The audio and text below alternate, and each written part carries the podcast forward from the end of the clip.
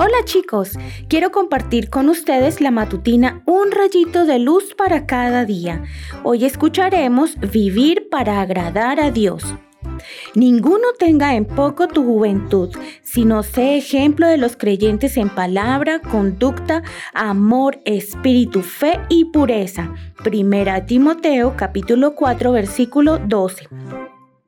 Imagina que tienes 8 años y en la puerta de tu casa se estacionan varias limusinas. Personas importantes escoltadas por guardaespaldas golpean tu puerta y te dicen, buenos días, venimos a buscarte para ir a vivir a la casa del gobierno, porque a partir de ahora serás el presidente de este país. Lo más probable es que te pongas a reír o te asustes y salgas corriendo. La Biblia relata la historia de un niño que dice así. Josías tenía ocho años cuando comenzó a reinar y reinó en Jerusalén durante 31 años.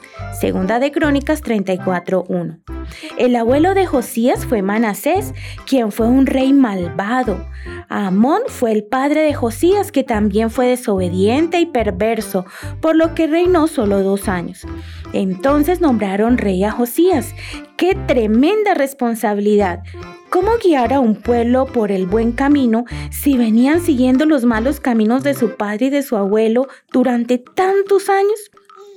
La escritora Elena White escribió que cuando Josías se convirtió en rey, algunas personas que todavía amaban a Dios y querían hacer su voluntad sintieron esperanza. Sabían que Josías, aunque tenía solo ocho añitos, amaba y obedecía a Dios. ¡Qué hermoso testimonio! Desde el comienzo, la Biblia dice que los hechos de Josías fueron rectos a los ojos del Señor, pues siguió en toda la conducta de David, su antepasado, sin desviarse de ella para nada. Segunda de Reyes 22.2.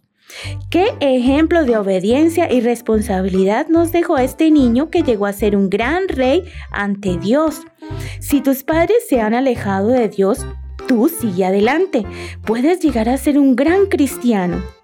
Lee el versículo de hoy. Que nadie te tenga en poco por ser un niño. Toma la responsabilidad de vivir agradando a Jesús en todo lo que hagas y Él te bendecirá, así como bendijo a Josías. Que tengas un hermoso día.